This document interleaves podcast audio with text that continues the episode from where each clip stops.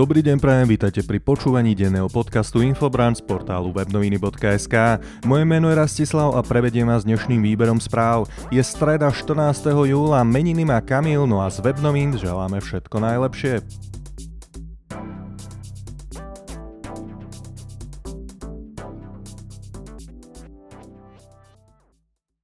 Začíname domácou top témou. Ficov Smer-SD posiela Mikasovú vyhlášku na Európsku komisiu. Strana Smer-SD podá podnet na právny servis Európskej komisie v súvislosti s vyhláškou Úradu verejného zdravotníctva, ktorá vyšla v piatok 2. júla a týka sa režimu na hraniciach. Na tlačovej besede o tom informoval predseda strany Smer-SD Robert Fico. Pre upresnenie ide o vyhlášku, ktorá zaviedla povinnosť osôb, ktoré nie sú zaočkované, ísť do karantény na 14 dní po návrate zo zahraničnej cesty. Je to podľa Fica v rozpore s nariadením Európskeho parlamentu a Rady zo 14. júna 2021. Podľa predsedu opozičnej strany je evidentné, že Úrad verejného zdravotníctva Európsku vyhlášku nečítal. Citoval pritom bod 36 vyhlášky, v ktorom sa jasne píše, že je potrebné zabrániť priamej alebo nepriamej diskriminácii osôb, ktoré nie sú zaočkované. Fico zdôraznil, že to platí, aj keď sa osoby rozhodli nezaočkovať. Fico tiež vyzval ústavný súd, aby v prípade tejto vyhlášky konal. Strana Smer-SD podala na ústavný súd Slovenskej republiky podnet, aby sa vyhláškou zaoberal. Vypočujte si krátky zostrih zo spomínanej tlačovky Roberta Fica.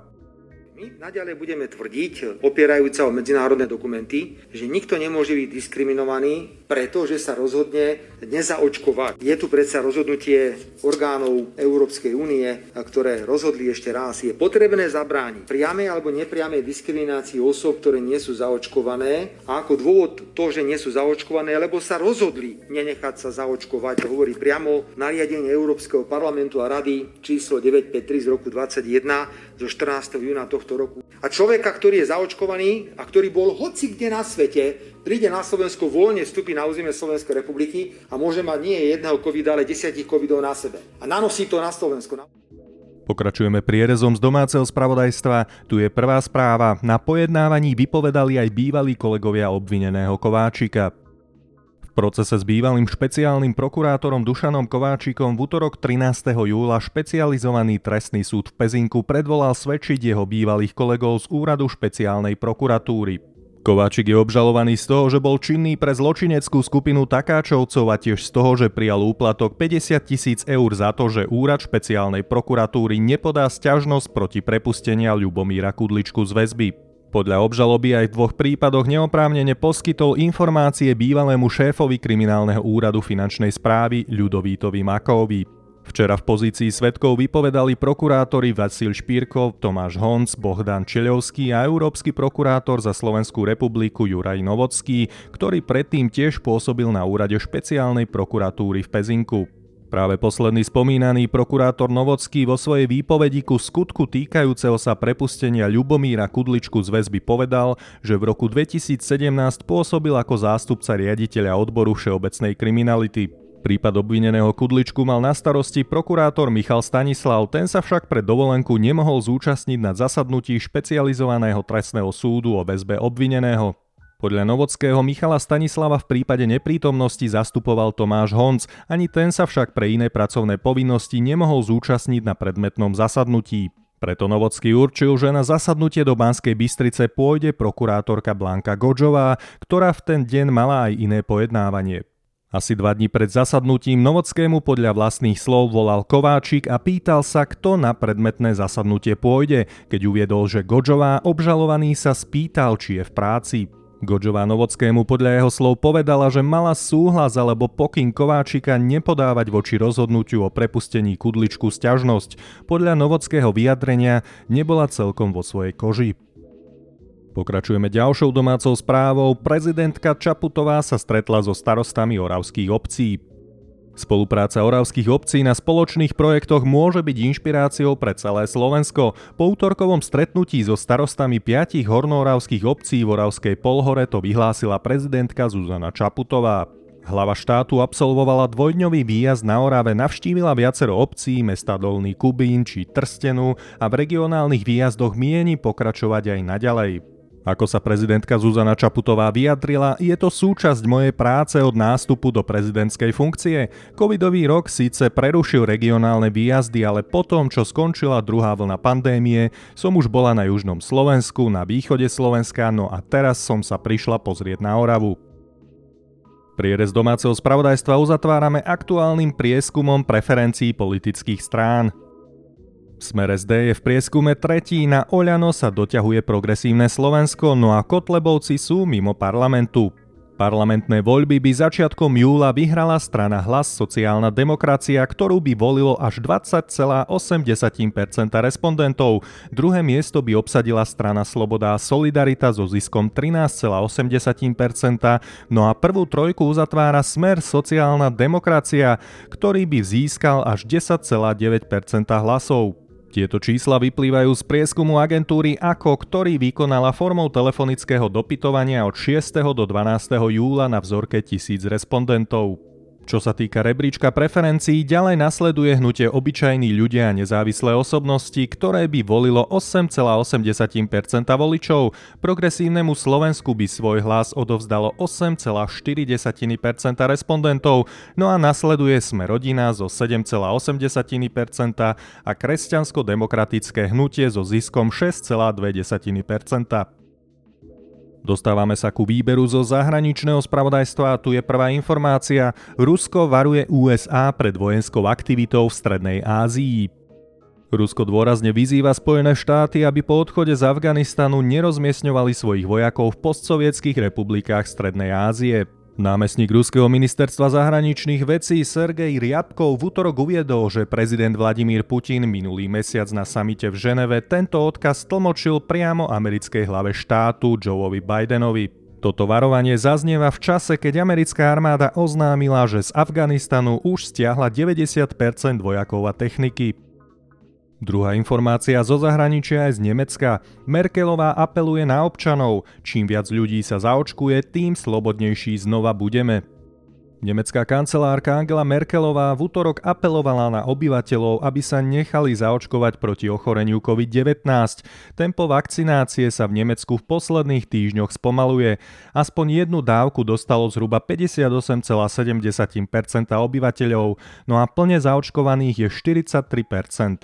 Inštitút Roberta Kocha, ktorý pôsobí ako Nemecké centrum pre kontrolu a prevenciu chorôb, minulý týždeň vyhlásil, že krajina by si mala určiť cieľ zaočkovať 85% ľudí vo vekovej skupine 12 až 59 rokov, no a 90% ľudí od 60 rokov.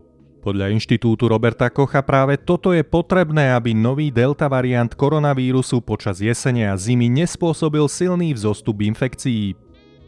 Nasledujú stručné informácie zo sveta športu. Tour de France 2021, 16. etapa. Saganov tímový kolega Konrad má prvý triumf. Cyklistické preteky Tour de France 2021 pokračovali 16. etapou z Pas de la Case du Saint-Gaudens, no a trasa bola kopcovitá a mala 169 kilometrov.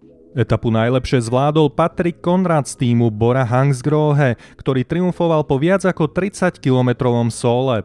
Pre rakúskeho cyklistu Konráda je to prvé etapové víťazstvo na Tour de France. Druhá informácia sa týka práve Konradovho tímového kolegu. Peter Sagan nebude zo zdravotných dôvodov štartovať na olympiáde v Tokiu. Slovenskí fanúšikovia prišli o jeden z magnetov sledovanosti na blížiacich sa olympijských hrách v Japonsku. Cyklista Peter Sagan sa zo zdravotných dôvodov nezúčastní na olympijských hrách v Tokiu. V nominácii v pretekoch s hromadným štartom ho nahradí Lukáš Kubiš. Informoval o tom web webnoviny.sk.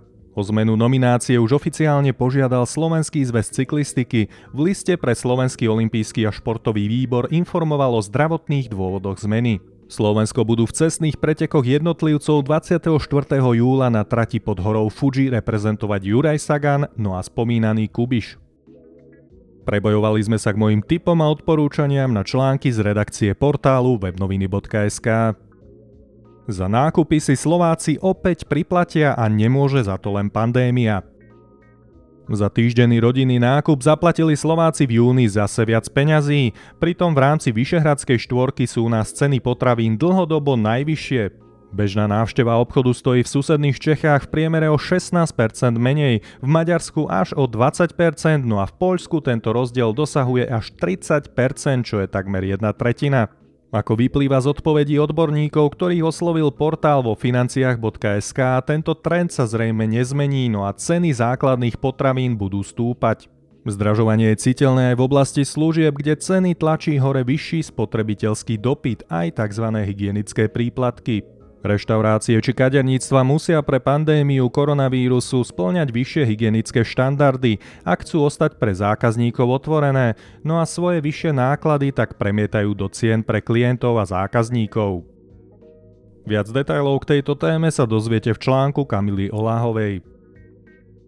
Tu je druhý tip na článok. Igor Matovič má v rukách peňaženku aj ministrov. Politické spory sa podpisujú na neochote uvoľniť peniaze zo štátnej kasy rezortným ministrom, ktorí sa dostali do nemilosti Igora Matoviča.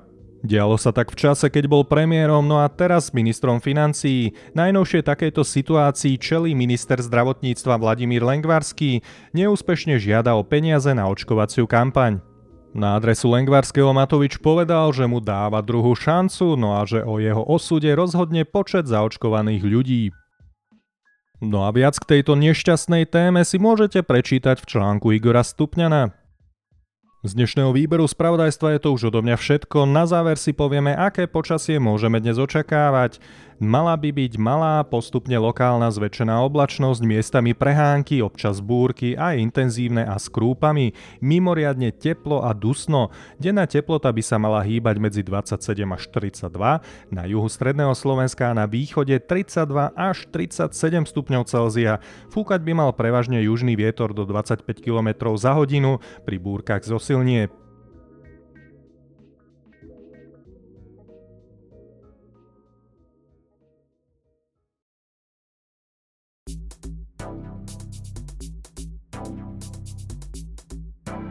Počúvali ste denný podcast Infobrand z portálu webnoviny.sk. Moje meno je Rastislav a želám vám čo najpríjemnejšie prežitý deň.